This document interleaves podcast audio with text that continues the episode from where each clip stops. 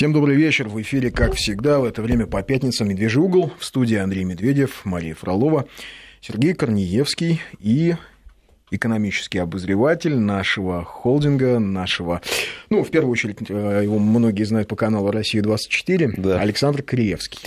Да, спасибо. Здравствуйте. Да. И, как можно догадаться, говорить мы будем об экономике, и не потому, что сегодня день рождения Владимира Ильича Ленина, а автора книги «Империализм как высшая стадия капитализма», хотя книга, безусловно, вот Александр смеется, а книга-то актуальная, мы прям перед эфиром... Я согласен, согласен. Перед эфиром успели перекинуться несколькими словами, во всяком случае, как прогнозист Владимир Ильич оказался абсолютно прав на все в 100%. То есть вот все, о чем он писал, а, сейчас мы рассказываем в программе «Геоэкономика». Да, мы сейчас рассказываем да, на канале «Россия-24» геоэконом... в геоэкономике, да, в частности, о том, как одни государства большие грабят маленькие и так далее.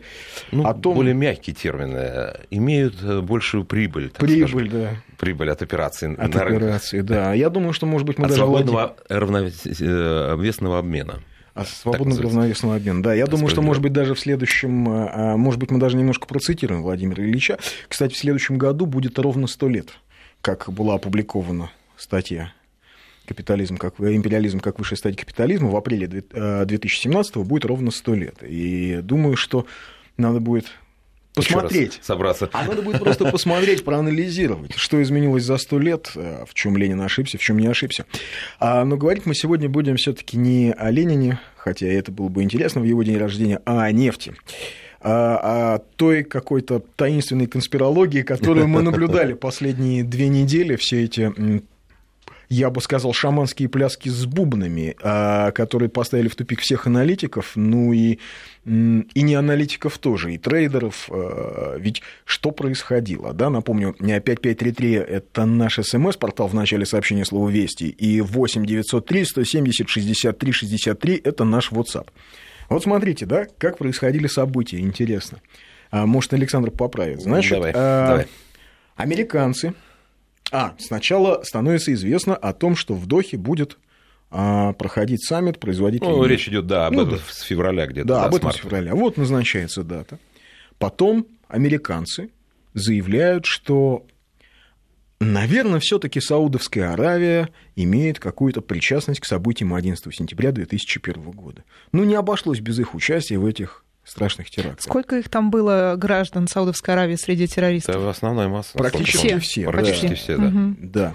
Потом Саудовская Аравия заявляет, что внезапно, прям буквально через день-другой, по-моему, так была хронология, что а у них американские обли... А, облигации обязательства на 850 миллиардов. Да? Ну, там немножко не так. Э, в целом, э, да, но не только облигации. Там облигации самих на 260. На 260. Там есть просто активы в Америке. А, активы. Что они, значит, сбросят активы в Америке. Потом происходит саммит, который заканчивается вроде бы провалом, ни о чем не договорились, но при этом а цена на нефть не падает, ну, она немножко отскочила, Даже под, растет. Да, начинает расти. А, но в дополнение к этому, из-за чего саммит сорван? Сорван он потому, что оттуда уехала саудовская, саудовская делегация, просто не стала разговаривать. А параллельно с этим в Кувейте происходит забастовка нефтяников. Ровно 17 числа да. утром. Утром. В этот день, когда должны были пройти переговоры. Да, вот саудиты уезжают в Кувейте, который официальный союзник Саудовской Аравии, проходит забастовка нефтяников, при том, что там, в принципе, законы в Кувейте такие действуют. А, ну, ну, а, что, в общем, бастующих там можно официально прямо на месте расстреливать. Вот. Ни, никуда даже не ну, уезжая. Достаточно жесткие, да. Я да. давно не помню, чтобы была такая информация, что в Кувейте или там Первая за 20 лет. Да, да. Забастовочка. Да. То есть, видать, разрешили. То есть они знали, что их не будут стрелять. Я бы даже сказал, да. Так вот, происходят вот такие вещи. Нефть не падает, рубль э, укрепляется, э, российский фондовый рынок тоже укрепляется. Максимум, да, с 2008 да, года. Максимум 2008 года. Да. Даже по МВБ, рублевым. Рублевым, да. Вот. Э, так что же это все значит? А что это было? А вот теперь мы спросим Александра, что это было, что же это все значит. А. Ведь считалось-то, что якобы саудиты коварным образом решили по заданию Вашингтонского обкома обрушить э, российскую экономику. Ну, то есть, по крайней мере, многие у нас эти эм, диванные аналитики про это нам рассказывали многие годы, там, последние два года. А я-то думаю, что, скорее всего, саудиты пытались обрушить э, сланец американский. А, ты знаешь, Андрей, на самом деле очень Или сложно. версий можно насколько Версий угодно. очень много. На самом деле, я думаю, что каждая из версий имеет право на существование и частично право, права. Да? Жизнь, она немножечко другая, конечно. Есть, как правило, у таких глобальных событий очень много причин и следствий. В данном случае мы являемся свидетелями глобальной борьбы на, борьбы на нефтяном рынке. Нефтяной рынок до сих пор является главным. Энергетический рынок, ну, нефтяной как некий бен- бенчмарк для газа и всего остального. Да? Пока все-таки, несмотря на все разговоры о новом технологическом укладе, энергетической революции. Да-да-да, о том, а, что через и так пять далее, лет все так- будут ездить на Э, Теслах. На Теслах, да. Э, Пока это еще мечта. Э, Это не значит, что нет таких вот тенденций. Мы об этом тоже сейчас скажем. Потому что та же Саудовская Аравия э, вот в понедельник должна объявить новый план перехода экономики на э, постнефтяную эру. Так они называют, что через 20 лет экономика Саудовской Аравии будет другая. Об этом как раз Салман говорил. И вот он обещал э, в понедельник обнародовать конкретные планы, что будет саудиты делать. Очень будет любопытно послушать. Так вот, э, мы являемся свидетелями глобальной борьбы. Э, Действительно, мир находится на точке перелома. Мы э, сейчас с вами живем в начале нового технологического уклада, это понятно. Понятно, что роль нефти в мировой экономике будет меняться. Конечно, не так, э, может быть, драматично, как всем это хотелось, э, и как кричали в январе, когда нефть стоила 27 долларов, что вот она теперь будет 10 долларов стоить, что она вообще никому не нужна. А, И вот э, Теслы все условные, там говоря, Мгм. завтра тут э, будут везде ездить, да, то есть, Водородные а- двигатели. водородный двигатель и так далее. Конечно, все это пока страшилки. Реально, такие технологии, если и есть, то они придерживаются. Может быть, их до конца и не открыли на самом деле. Ну, то- Это тоже отдельная история. Мы сейчас не будем в это вдаваться. Но э, вот это как бы такая глобальная да, штука, э, ща- так я описал, э, мы находимся вот в таком точке перелома. И, естественно, в таких точках всегда бывает масса прогнозов, как, э, собственно говоря, положительных для того же нефти, так и отрицательных. А в данном случае, э, вот если в начале года больше было отрицательных прогнозов, то сейчас тон основных э, СМИ э, экономических резко поменялся. Поменялся он, конечно, не вчера и не на этой неделе, он поменялся где-то с конца как раз февраля, даже когда как раз начались разговоры о том, что Россия, а, ну, сначала Венесуэла формально, а потом Россия а, уже подключилась к этому вопросу, а а именно о встрече нефтедобывающих стран где-либо, тогда еще не знали, где это будет, конкретно в Дохе или не в Дохе, А уже знали, что будут замораживать на, на максимум их добычу? а, ну, конечно, они, и, и речь шла о том, чтобы не сокращать добычу, потому что а, на это никто бы не пошел. Да? А, а э, ну, такая э, инициатива была с нашей стороны как раз в том, а, с российской имеется в виду, а, в том, что давайте остановимся вот на то, что мы сейчас все имеем, потому что январь это реально такой а, практически пик добычи, потому что некоторые страны, кто-то увеличил, кто-то снизил с этого времени, Россия даже чуть увеличила добычу а, и так далее. Но можно было договориться там не обязательно январь, можно было взять февраль и так далее, да, потому что речь уже в феврале шла. Хотя переговоры, на самом деле, о том, что нужно что-то делать на рынке, они велись уже с конца реально 2015 года. Потому что а, они не так активно велись, потому что ну, все думали, что вот рынок сейчас все отрегулирует, ну, потому что когда нефть была 100, никто не думал, что она упадет до 30. Ну, думали, там, ну, 70 будет, ну, 60. А то, что он будет 27, и прогнозы, что вот 10, 19 там, и так далее, уже вот тогда э, нефтяники забеспокоились, э, все забеспокоились, страны даже Персидского залива очень богатые, имеющие большие деньги, все забеспокоились, начали что-то делать. Так вот, а, смысл следующий, что а, когда а, процесс переговорный пошел активно в феврале, и активнейшую роль стала играть Россия в этом. Заговорили о том, что создается некий ОПЕК-2 уже с участием России, то есть прежний ОПЕК перестает работать, а он фактически перестал, мы тоже об этом скажем. А, И вот, этот, вот эта инициатива России, она, видимо, кому-то не понравилась очень, э, потому что по- получалось, уже такие запестрели статьи в зарубежной прессе, что все, Россия взяла под контроль этот регион, теперь она там главная, не американцы. Ну, такие были, были такие вот, даже на в западной прессе, ну, это как бы такие подначки. И я думаю, что это сыграло... Подначки, не подначки, по-моему, это А, реальные сыгра- опасения. Да, после да, операции конечно. российских ВКС в Конечно, Сирии, после конечно. того, как мы публично, в общем, освободили Пальмиру и показали, вот наши саперы. И все вынуждены показывать, что наши саперы ходят по Пальмире. Ну, а я имею в виду э, подначки, это э, именно нефтяные рынки, да. Ну да. Но наши внешнеполитические успехи, они привели к тому, что всегда политические успехи трансформируются в экономические влияния. Это так всегда было, и, и наоборот, кстати, бывает. Экономическое влияние э, трансформируется в политическое. А, так вот, естественно, это политическое влияние, а, оно э, к нам стали еще больше прислушиваться, и, соответственно, страны готовы были чуть ли не сначала не в Москву приехать, но потом это вот, вот почему Катар Доха да, возникла. Сначала вообще-то а, речь о Москве была уже.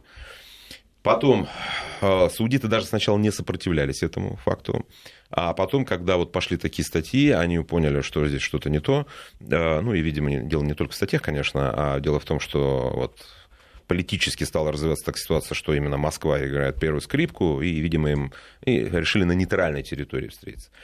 Ну и... да, потому что они и так в Москву очень много ездили. Они постоянно... Их и так пинают, э, Посто... пинают сплошь. Постоянно, там, постоянно, весь да. Запад за то, что Салман, значит, в Москву приезжает. Да, все приезжают. И я почему Оружие это, да, вот эту всю подоплеку рассказываю, потому что почему вот этот демарш в последний момент э, саудовской делегации, который, в общем-то, привела к тому, что реально да, переговоры были сорваны, оно объясняется, видимо, в том числе и тем, что э, в последний момент, об этом, кстати, даже западный пресс писал, о том, что э, саудиты стали путать политику с экономикой. То есть, как, а, а, как известно, в Саудовской Аравии есть несколько кланов, которые между собой э, конкурируют, так скажем.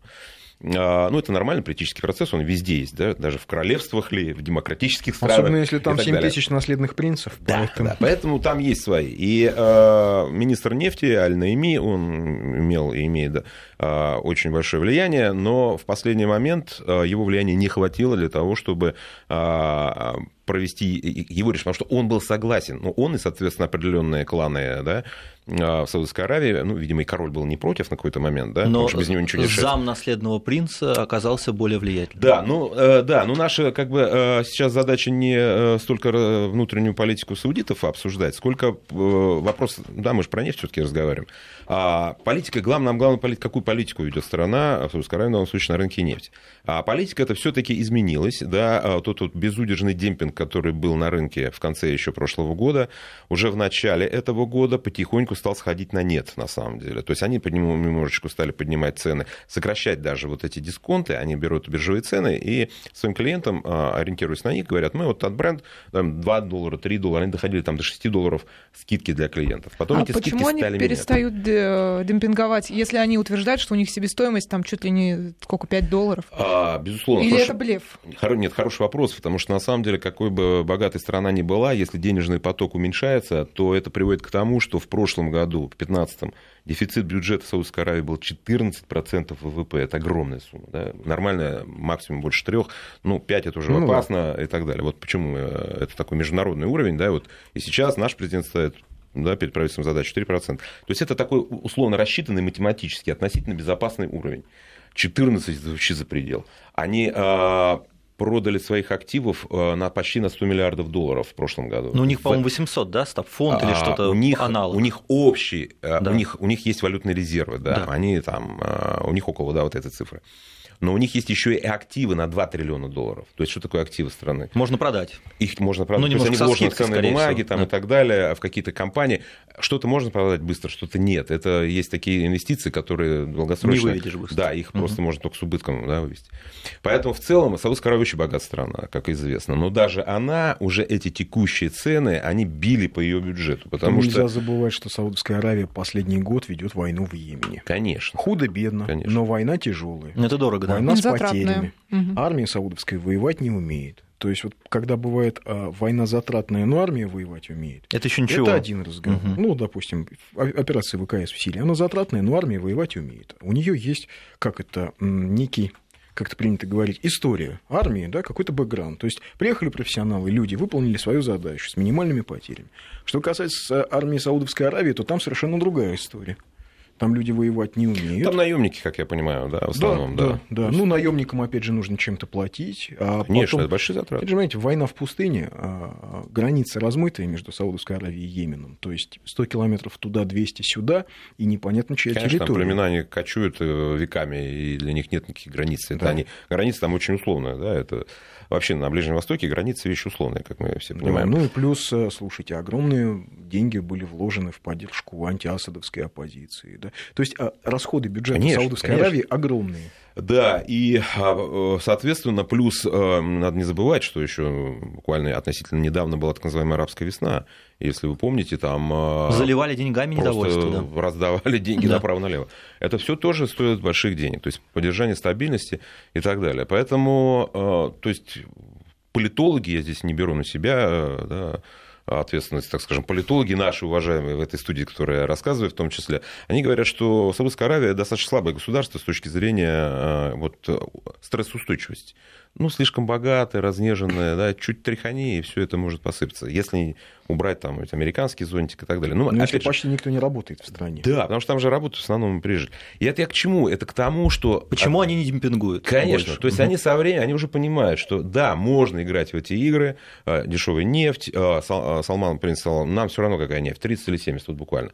Это, конечно, немножечко приукрашивает. Александр, но это же делалось для того, чтобы задавить сланец американский. То есть не получилось а... задавить?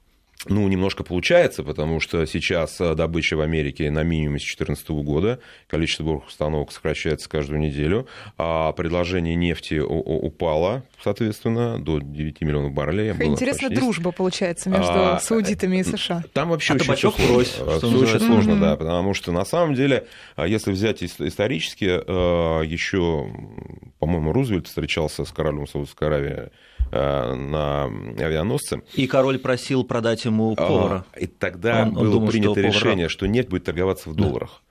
И после этого, то есть текущая финансовая система американская, она основана на долларе, э, на нефти на самом деле. И э, сейчас это мы вообще в другую уже область немножко торгаемся. Да, извините, мы, Но, это мы все время это, так у нас. Это отдельная история получается. Да. А кто-то со мной там согласится, не согласится. Там, понятно, что эта американская система основана на эмиссии. Но изначально, когда в 40-х годах она создавалась, а, а, чтобы эту миссию куда-то распределять, в этих долларах надо торговать. Да? Нужно обеспечивать постоянный спрос на доллары. Торговля основными биржевыми товарами, нефть, газ, лес, руда, все торгуется в долларах. Золото, все измеряется в долларах. И поэтому, а, естественно, так американцы болезненно реагировали на желание там, Саддама, Каддафи, какие-то там динары золотые вводить. Мы видим, чем это закончилось для них.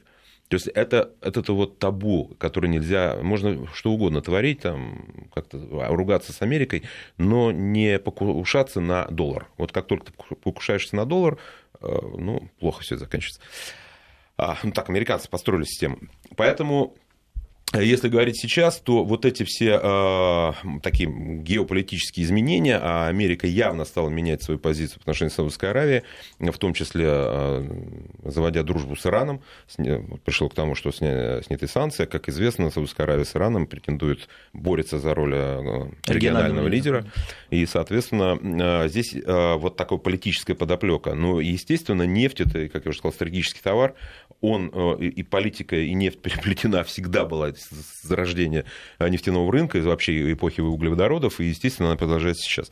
И поэтому, когда а, мы видим котировки а, а, в биржевом терминале, нужно всегда понимать, что это не просто спрос-предложение, что это не просто какие-то финансовые даже манипуляции, это тоже все есть. То есть еще региональные Но... риски страновые, да? Региональные риски, и угу. это очень-очень большая политика. Очень. Цены 27 и 47 – это разнополитические цены, а не чисто экономические даже. И аспектов много у цены на нефть, да, и когда мои коллеги, мы осуждаем там запас в Америке, э, ставка ФРС, это тоже все важно, это безусловно. Но это один из аспектов. Но лишь. это только один из аспектов. Главное, все решается в других местах. Это политически. Нефть будет 30 или 130. Это, это точно политические вещи.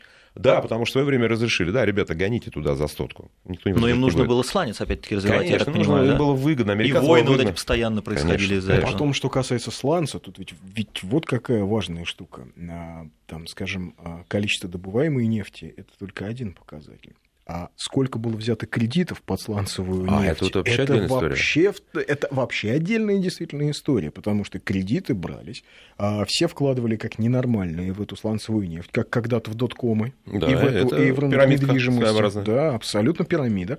И сейчас вся эта история схлопывается, потому что компании закрываются. Скажем, вот мои знакомые, которые живут в Канаде, в Альберте, да, такая канадская Тюменская область, да, или там Ханты-Мансийский округ. Нефть в тяжелых песках, так называемых. Да, нефть в тяжелых песках. Но вот те, кто а, занимается все-таки традиционной нефтедобычей, у них компании пока работают. Те, кто занимается вот этой нефтью в тяжелых песках, а у них компании уже, в общем, не сильно работают, и компании закрываются, люди уже не могут платить э, кредиты а, свои личные, то есть по квартирам, по домам и так далее. Там канадский доллар на самых низких показателях, по-моему, лет за 15-20. Ну, там проблема, да. да. Вот. И а... весь золотой запас Канада продала. Ну, они под видом того, что золото это такой ненужный металл, мы Конечно, продаем, остались 100 унций символических и так далее. Хотя являются, кстати, страна Канада одна из крупнейших производителей, ну, добывает золото достаточно ну, у них много. китайцы все скупают. Ну, да.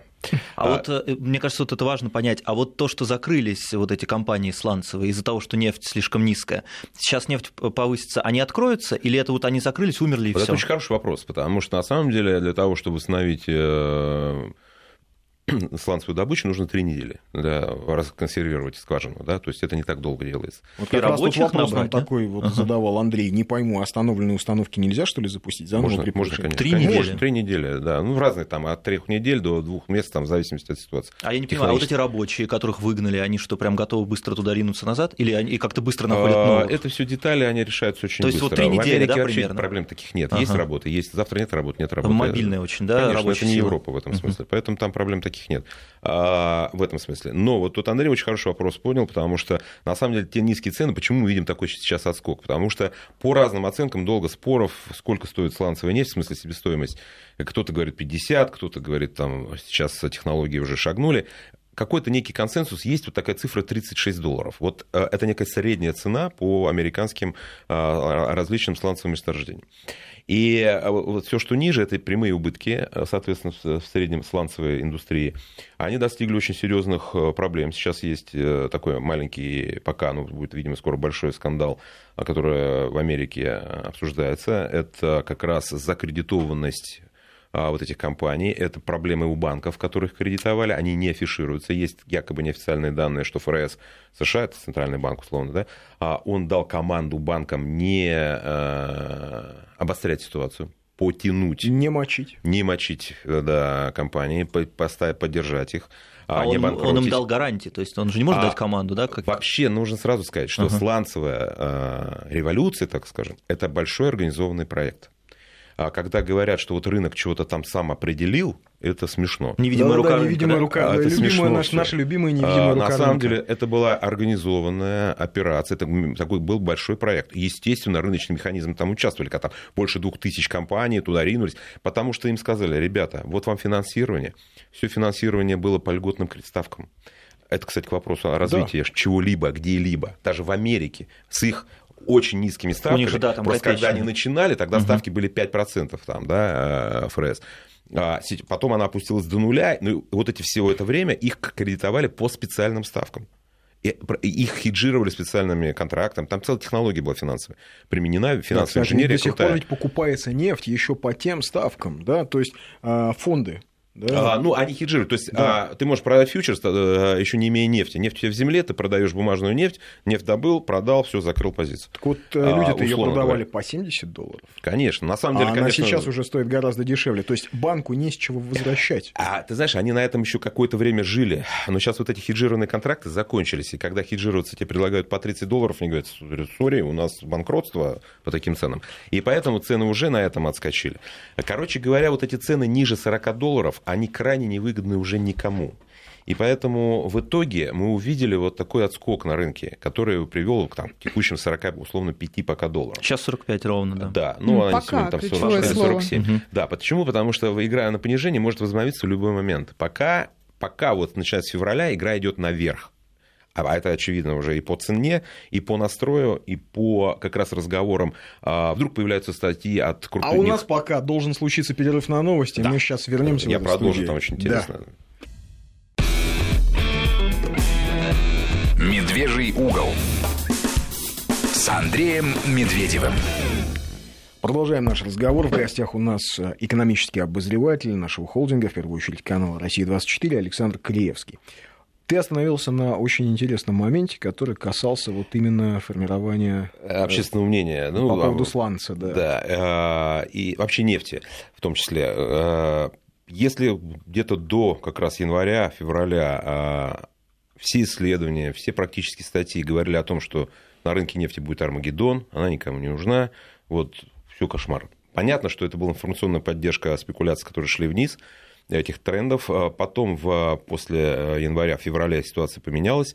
И в последнее время даже такие вот уважаемые организации, как Citigroup, такие крупные очень банки американские, не говорят, да, наверное, все-таки у нефти будет ренессанс. И мы ждем еще один суперцикл. То есть вот тот, то, что было, когда нефть росла до 140 там, долларов, а с 30 это назывался суперцикл сырьевой, да, когда, ну, там все росло, не только нефть, все, все сырье. И вот они про нефть говорят. Ну, наверное, все-таки разговоры о том, что вот нефть э, это уже прошлое, это рановато. А Мы чего ждем... она так подорожает? Кто а, будет потреблять? А, спрос растет. Спрос растет и увеличивается. Вот сейчас темпы роста спроса максимальные за последние десятилетия. Странно говорили, что Китай же типа да, это все ну, вот, была лапша Александр наша, только что рассказал. Лапша, да? Александр конечно, только что рассказал. Это, это была даже не китайская лапша, а Конечно, это была такая настоящая русская, хорошая, большая лапша. Ну вот эти упомянутые сейчас с вами статьи Citigroup там и прочих аналитиков, это ведь тоже участие в игре уже на повышение. Конечно, а вот почитайте А верить им, не верить, непонятно. Возьмите, почитайте Bloomberg. А Люди э, дают прогнозы разнонаправленные э, с шагом в 2-3 недели, ну, в месяц месяц. Да, или то они говорят, все, да, экономика России, все, все, конец. Проходит месяц, они говорят, Отлично, слушайте, рубль – та валюта, в которую нужно На вкладывать всем срочно, самая перспективная валюта. Ну, рынок, он же как барышня, он же нервный очень. Он я очень я думаю, что тут или политика, или наркотики. Третьего не дано, понимаете? Третьего объяснения нет, потому что не могут люди так э, заниматься анализом. Андрей, да, на самом деле э, все проциклично. Когда падает, кажется, всегда будет дальше падать. Э, и когда растет, будет дальше расти. Это нормальное свойство человеческой психики, инерция просто на самом деле происходит. Ну, они же не не, не кисейные барышни, слушай, они же называют себя аналитиками агентства Bloomberg. Э, ну, Bloomberg, да, иногда забавная вещь пишет, э, согласен с тобой. Так вот, иногда э, последние два года. Вот, так вот, считается теперь, что вот до 1935 года, это 20 лет впереди, вот только после 1935 года вот там реально начнутся новые технологии, всякие Теслы, и тогда будет спрос уже как на энергоноситель падать на нефть, и тогда уже вот там глобально цена как-то будет меняться. Ну, во-первых, тогда доллар будет другой, или там, не знаю, может, какая-то другая валюта Может, вообще будет. не доллар может, не доллар будет, а, и так далее. Это еще надо дожить эти 20 Я вот, например, читаю у некоторых конспирологов про заговор Ротшильдов, которые говорят, и конспирологи прям разъясняют, но это такие же мощные люди, как диванные аналитики. Конспирологи, да? Да, а есть еще диванные конспирологи, то есть это все те, кого американцы называют keyboard warriors, то есть клавиатурные вояки, да, и вот эти все клавиатурные вояки, вот у них там про заговор, что скоро, значит, Ротшильды все переформатируют, именно Ротшильды, и кругом будет там разные валюты. А, ну, много такого есть, да, много есть, э, что мир будет поделен на зоны, у каждой зоны будет своя валюта, в Америке доллар, где-то другая Хазин валюта. говорит, из наших. Многие, многие об этом говорят. Э, Ротшильдов, Кстати, да. ну, в этом есть логика. Абсолютная логика, безусловно. Так вот, и, и вот такие настроения сейчас, это рассказываю, да, это не значит, что завтра нефть опять 100 долларов будет. Конечно, она там не будет, потому что, правильно было сказано, э, тут же после 50 опять начинаются сланцевые все дела выгодные еще больше. Они и сейчас добываются, но просто там разные есть месторождения с разной себестоимостью. Конечно, там технологии улучшаются, там стоимость резко падает, бурение и так далее. Поэтому до этого-то сланец вообще ниже 70-80 вообще не было смысла разрабатывать. Сейчас вот говорят, что некоторые могут даже при 26 разрабатывать. Ну, там, 30, условно. Но так это что... опять же говорят, понимаешь, ну, да? Это же... Сколько в этом правды, а сколько да. в этом пропаганды, так, понять вообще невозможно. Невозможно, потому что Извини, это... еще добавлю, ведь, а, смотрите, да, какая хитрая идет игра. Нам все время говорят про нефть, которую вот-вот заменят э, водородные двигатели, или все будут кругом ездить на Теслах, или на велосипедах. Простите, а нефтехимия куда денется? Вот из да. чего мы будем делать одежду, пластмассу, вот это все. То есть идет очень такая хитрая подмена понятий, что нефть это исключительно топливо. Конечно. Нет, ребята, нефть конечно, это все. Это заб... самолеты. Это забывается. Это, это, это, не знаю, вот наушники у нас на столе лежат, телефон. Да колбасу это... же из нефти делают. Это же. Кстати, да. Но, конечно, тогда, пища... но нефть тогда, наверное, углерод. перестанет быть таким товаром э, политическим, а станет просто немного по себестоимость плюс какой-то накрутка. Я, думаю, что, она, товар я думаю, что Нет? она никогда не станет. Если она станет чисто Если какие-то будут совершенно другие технологии, я не угу. знаю, какие-то вообще другая цивилизация, может быть, да. Но я думаю, ну, ну, понятно, и наши да. внуки до этого не доживут. Но а, все-таки ресурсы исчерпаем, если уж совсем. Ну, сейчас по новым, технолог... новым веяниям я вот читал, что на самом деле не она не исчерпаемая, да. что это некая. Там разные есть теории природы э, образования нефти, да, вот обычно это папоротник, там, да, вот он спрессованный, спрессованный да. туда, сюда, но на самом деле говорят, что это не так, что нефти на самом деле очень много, просто ее надо искать и знать где, и, и добыть ее сложно, да, не везде легко. Ну, это мы совсем отвлеклись. Так вот, э, ситуация вот так сейчас развивается. И вокруг этого, конечно, идут, мы уже начали с э, того, почему провалились переговоры в Дохе, цена выросла. Да? А, были опасения, что если будет договор подписан, цена взлетит сразу выше 50 долларов. Я думаю, что а, даже наш министр Новок Александр сказал, может быть, хорошо, что не подписали, потому что действительно тогда взлетела цена, солнцевики опять вернулись, опять начались быть и качели. Может То быть, чем дороже, сам... дороже нефть, тем больше ее будет предложение конечно, сейчас конечно, на потому что будет более выгодно опять, потому угу. что сейчас в чем еще проблема? Вот нужно сказать, да, а, буквально даже Международное энергетическое агентство, это американское реальное агентство, которое со стороны потребителей потребителей ситуацию да, рассматривает. И даже они говорят, что вот мы такого вообще не видели спроса. То есть китайцы, оказывается, тут все время покупали и дальше покупают. А, и сейчас, а вот предложение нефти может резко сократиться во втором полугодии, об этом наши нефтяники говорят, потому что инвестиции сократились рекордными темпами чуть ли не за всю историю, такого не было вообще никогда, чтобы так резко падали инвестиции. Испугались, да, и свернули. Конечно, угу. конечно. Так ведь еще и Крупные менеджеры нефть. вообще, там 20-30% инвестиций, некоторые 50% инвестиций. А это что значит? Что будущую нефть не, то есть предложение это в будущем может упасть. Ведь что такое инвестиция? Это сегодня э, ты вкладываешь деньги, чтобы скважина, которую ты, надо ее разведать, там все это оборудовать, новые месторождения, подвести коммуникации и так далее. Так далее там, Причем планирование десятки это лет, 3-5 конечно. лет, конечно, это минимум. То есть они не могут, могут не успеть среагировать на возвысившийся спрос. Конечно, и тогда будет дефицит, а это будет сразу взлет цен. То есть пока а, предложение превышает спрос даже на данный момент, но в конце года может ситуация диаметрально противоположным образом измениться. И тогда будет другая ситуация. Поэтому, видимо, Но опять сейчас... же, извини, статистика. Вот я сказал, нефть, помнишь, потеряли? Потеряли запасы нефти. 800 тысяч баррелей в сутки. 800 тысяч баррелей в сутки раз, как-то не, не посчитали, неправильно. Да просто приписали. Изначально сказали, вот у вас превышение. То есть это тоже была игра. Потому что Wall Street Journal потом пишет статейку, они там провели дебет, сказать, слушайте, а где эти 800 тысяч баррелей-то? Их нет, оказывается. Слушайте, это что это называется вообще-то мошенничество? Да, значит, где, кто, кто мошенник, я не знаю, кто, агентства всякие разные. Это манипуляция. Не надо, чтобы меня не обвинили, да? Там есть а, а, их там три да, агентства самых крупных, которые отслеживают э, логистику э, нефти, да, реальных потоков, не там всякие биржевых сделок, а реальных потоков. То есть сколько знают, танкеров сколько загружено, реально, да? сколько установок, э, куда, как, когда, какой танкер приплыл, где он загрузился, где он выгрузился. По миру, это да, они Конечно, это есть их три основных, а их реально больше. Я просто сейчас не хочу называть, а скажут, что мы их в мошенничестве обвиняем. А их все знают прекрасно, эти агентства информационные. Они формально это информационные агентства, занимаются в том числе, прежде всего, это отслеживанием движения реального нефти и газа там, и так далее.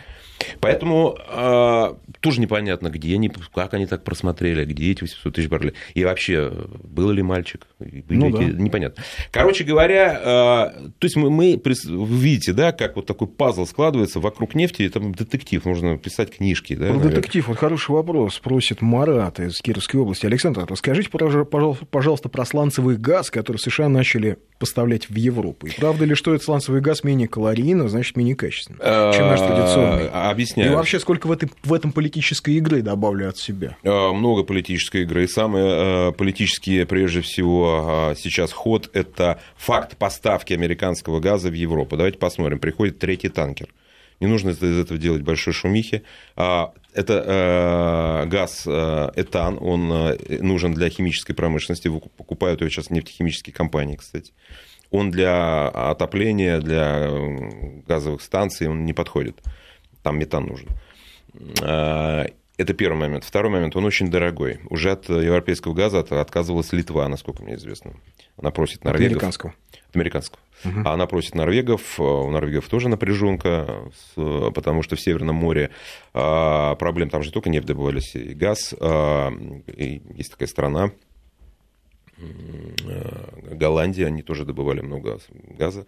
У них сейчас большие проблемы. Э, поставки российского газа выросли на 30% а, в Европу. То есть все, эти, все это блеф. Они без нашего газа ничего не могут. Они поэтому так и бесятся. Потому что они понимают, а, что они у нас на крючке.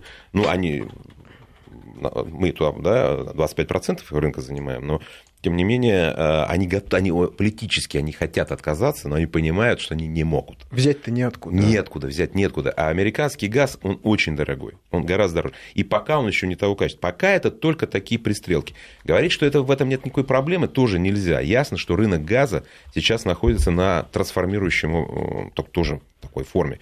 Он приходит к спотовым торговле, так называемым, то есть долгосрочные контракты потихоньку уходят. Они, конечно, полностью не уйдут. Но их доля уменьшается, увеличивается так называемый спот, то есть это а, сжиженный газ, он практически становится как нефть. Да? Нефть залил в танкер, повез. Газ как торговать, да?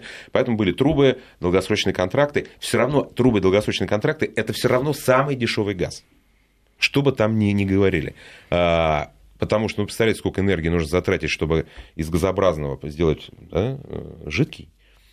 Потом это обратный процесс это все занимает, а для этого тоже нужна энергия. Но еще нужно же терминал. Да, кстати, вот нам написал по поводу Теслы один из слушателей. Теслу тоже как-то заряжать. Заряжать-то наш откуда электричество возьмется? Если придумать технологии, там, я не знаю, э, того же Теслы, который говорил, Земля это большой конденсатор, две ставь пластинки и бери электричество из воздуха. В воздухе электричество больше, чем все электростанции там в каком-то кубическом метре, я не помню, или километре, я не буду сейчас врать.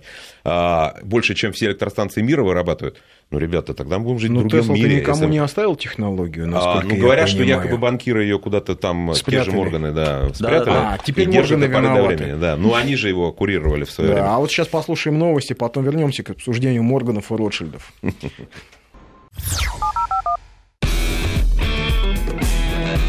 Медвежий угол с Андреем Медведевым. Да, продолжаем наш разговор с Александром Кореевским по поводу нефти, газа и конспирологии, которые с этим связаны. Вот по поводу потерянных 800 тысяч баррелей в сутки, спрашивает слушатели наши Санкт-Петербурга.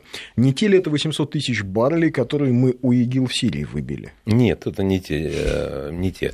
А, на самом деле, конечно, незаконная торговля нефтью, она много крови попортила, но нужно сказать, что а, определяющих э, все-таки фактором для там, падения цены она не была, конечно, это незаконная торговля. Это маленькие объемы все-таки, да? Все-таки это относительно общего рынка, да. это маленькие объемы. А сам по себе факт э, неприятный, потому что он позволял и позволяет террористов финансировать и так далее. А, но если взять глобальный рынок, сказать, что вот из-за нелегальной торговли цены упали, нет. Они способствовали да, этой нелегальной торговле. Ну, когда и так предложение превышает спрос, а тут еще тебе демпингуют и еще добавляют. Говорят, да? по десятке продавали за баррель. Да, там, там совсем какие-то смешные да. цены были. Ну, это отдельный криминальный бизнес, угу. который не будем сейчас называть всяких там. Но да, это, всегда не будем лидеров. называть фамилии э, лидеров Турции. Да, В очередной раз не будем называть эти фамилии. Не будем фамилии называть. Э, и тем более, что... Ну, все и так поняли, что это Эрдоган и его сын. Э, да, ну, мы Теперь за российскими журналистами не держали, будут что называется. Они поэтому... же в Нидерландах устроили сейчас облаву на журналистов. А что? который а так, а так на Эрдогана. Я имею в виду именно Эрдогана ну, и ну, турецкие на самом власти. Деле, да, там турецким журналистам не сладко приходится, как я понимаю, да? Правильно? Газеты закрывают, да. Ну, да. что делать? А, я просто к чему? К тому, что сейчас э, ну, я вроде ответил на этот вопрос, да? да? да. Я думаю, что сейчас э, про нефть эм, ИГИЛ мы пока вообще говорить не будем, потому что, ну, я уже сказал, что это не самое главное. Да, вы сказали, вот что есть вот еще, такой... слушай, извини, да. важный вопрос. Э, Елена из Екатеринбурга. Э, мы великая нефтяная держава. Какие механизмы можно применить, чтобы наконец-то начать диктовать на этом рынке свои правила? О, очень хороший вопрос. А, буквально на прошлой неделе э, состоялась конференция, где наша российская биржа, питерская, товарно-сырьевая, она проводила конференцию по биржевым контрактам. То есть мы должны организовать в торговлю внутри. Понятно, что это не значит, что мы будем прям диктовать, но мы усилим свое влияние, если мы организуем торговлю э, на бирже своей нефтью. Сейчас мы являемся крупнейшими поставщиками нефти на рынок, но внутри страны не торгуем. То есть мы торгуем... То есть это, ну, Через Лондон мы торгуем, да? Да, мы, мы во-первых, у нас нефть Юрос не определяется на биржах, она определяется в прямых контрактах а вот плац агентство, которое я не хотел называть, ну, уже теперь в другой а, связи. оно как раз определяет, здесь другой связи, оно определяет, то есть он звонит брокерам, говорит, так, какие вы сделки сделали, темы рассказывают, ну, там целая технология, да, то есть это переговорные сделки, это трейдерские сделки, они не определяют, они как бы условно дисконтируются от бренд 2-3 доллара. Вот сейчас мы теряем 2-3 доллара только потому, что у нас нет организованной торговли внутри.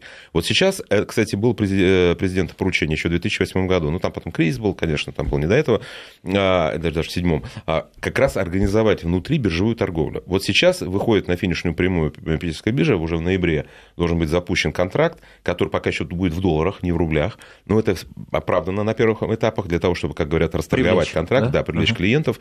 А, конечно, есть сопротивление наших нефтяников, они, конечно, туда из-под палки пока идут, а, потому что им выгоднее торговать без биржи. Но сейчас около, по 5 э, или 10%, не помню, объема а, по распоряжению правительства они будут обязаны пропускать через биржу, то есть чтобы организовать торги. Потому что если нет предложения нефти, то кто ее купит? А э, торги будут поставочными. То есть основное, конечно, количество сделок будет проходить бумажной, так называемой нефтью, так как она и торгуется. Вот бренд это бумажные сделки, там нет ну, поставки. Фьючерсами, да? Фьючерсы, да. Угу. Вот WTI американская, там 3-5% идет поставки. В Дубаях торгуется 60% поставки. То есть в Дубаях есть биржа, она хорошо торгует. В Сингапуре есть биржа. В Сингапур вообще нефть не добывает. Это просто морской порт. Да, и транзитная там. Да? Там переработка есть. А у них переработка есть. А в России нет. Это, это был вот такой нонсенс. Это, кстати, будет один из серьезнейших механизмов, который будет в том числе влиять на, на рынок. Еще раз, это не будет определяющим, конечно, но это один из механизмов. Плюс мы сократим потери от 1 до 2 долларов. То есть российский бюджет может получить дополнительно несколько миллиардов долларов. Только из-за того, что нам нужно хорошо, правильно расторговать этот контракт внутри страны. То есть это дело государственной важности. А то есть Юрлс может стоить дороже, чем бренд? Может, может, может. может, может. И так даже времена было. И если ага. этот контракт расторговать по определенных условиях, она может даже будет дороже, чем бренд стоить. Потому что, а если еще взять определенный э, сорт, потому что Юрлс это смесь, там есть серни, высокосернистая нефть. Э, если там еще работу провести, то мы еще тоже можем дополнительные деньги получить. Но это отдельная история. Короче говоря, вот этот механизм, он как раз и будет позволять нам, а, вот, во-первых, денег заработать дополнительно. Потому что сейчас, а, вот там как нефтяной бизнес устроен, есть добыча, а есть торговля, трейдинг. И вот на трейдинге есть отдельно большие мегакомпании, да, да, Трафигура, всякие там, Гринкора, это миллиардные компании, да, миллиардные оборотом, они честно зарабатывают свои деньги. Но частично мы у них бизнес можем забрать. Ну, в том смысле, что мы тоже хотим кусок этого пирога трейдерского. Просто он у нас в стране очень плохо развит. И э, биржевой контракт это один из способов э, немножечко потеснить этих компаний, они своего куска не лишатся, у них тоже все будет хорошо. Но главная работа началась в этом направлении. Она идет и очень угу. активно продвигается. Вот хорошее сообщение как раз из Канады, где нас, видимо, слушают. Здравствуйте. В провинции Альберта бурение упало минимум в 4 раза. Стоит все производство. Огромная часть коммерческой недвижимости пустует. Нефтяники стараются остаться на плаву за счет ремонта существующего оборудования. Новых заказов практически нет. Много банкротств.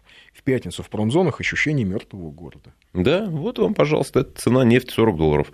Ну, в среднем сейчас она даже ниже, если взять э, начало года да, то котировки были ниже 40 долларов. Они вот буквально в последние несколько недель выше 40 долларов торгуются. Так что цена-то еще очень... Надо же среднее смотреть, а не только текущую котировку, да?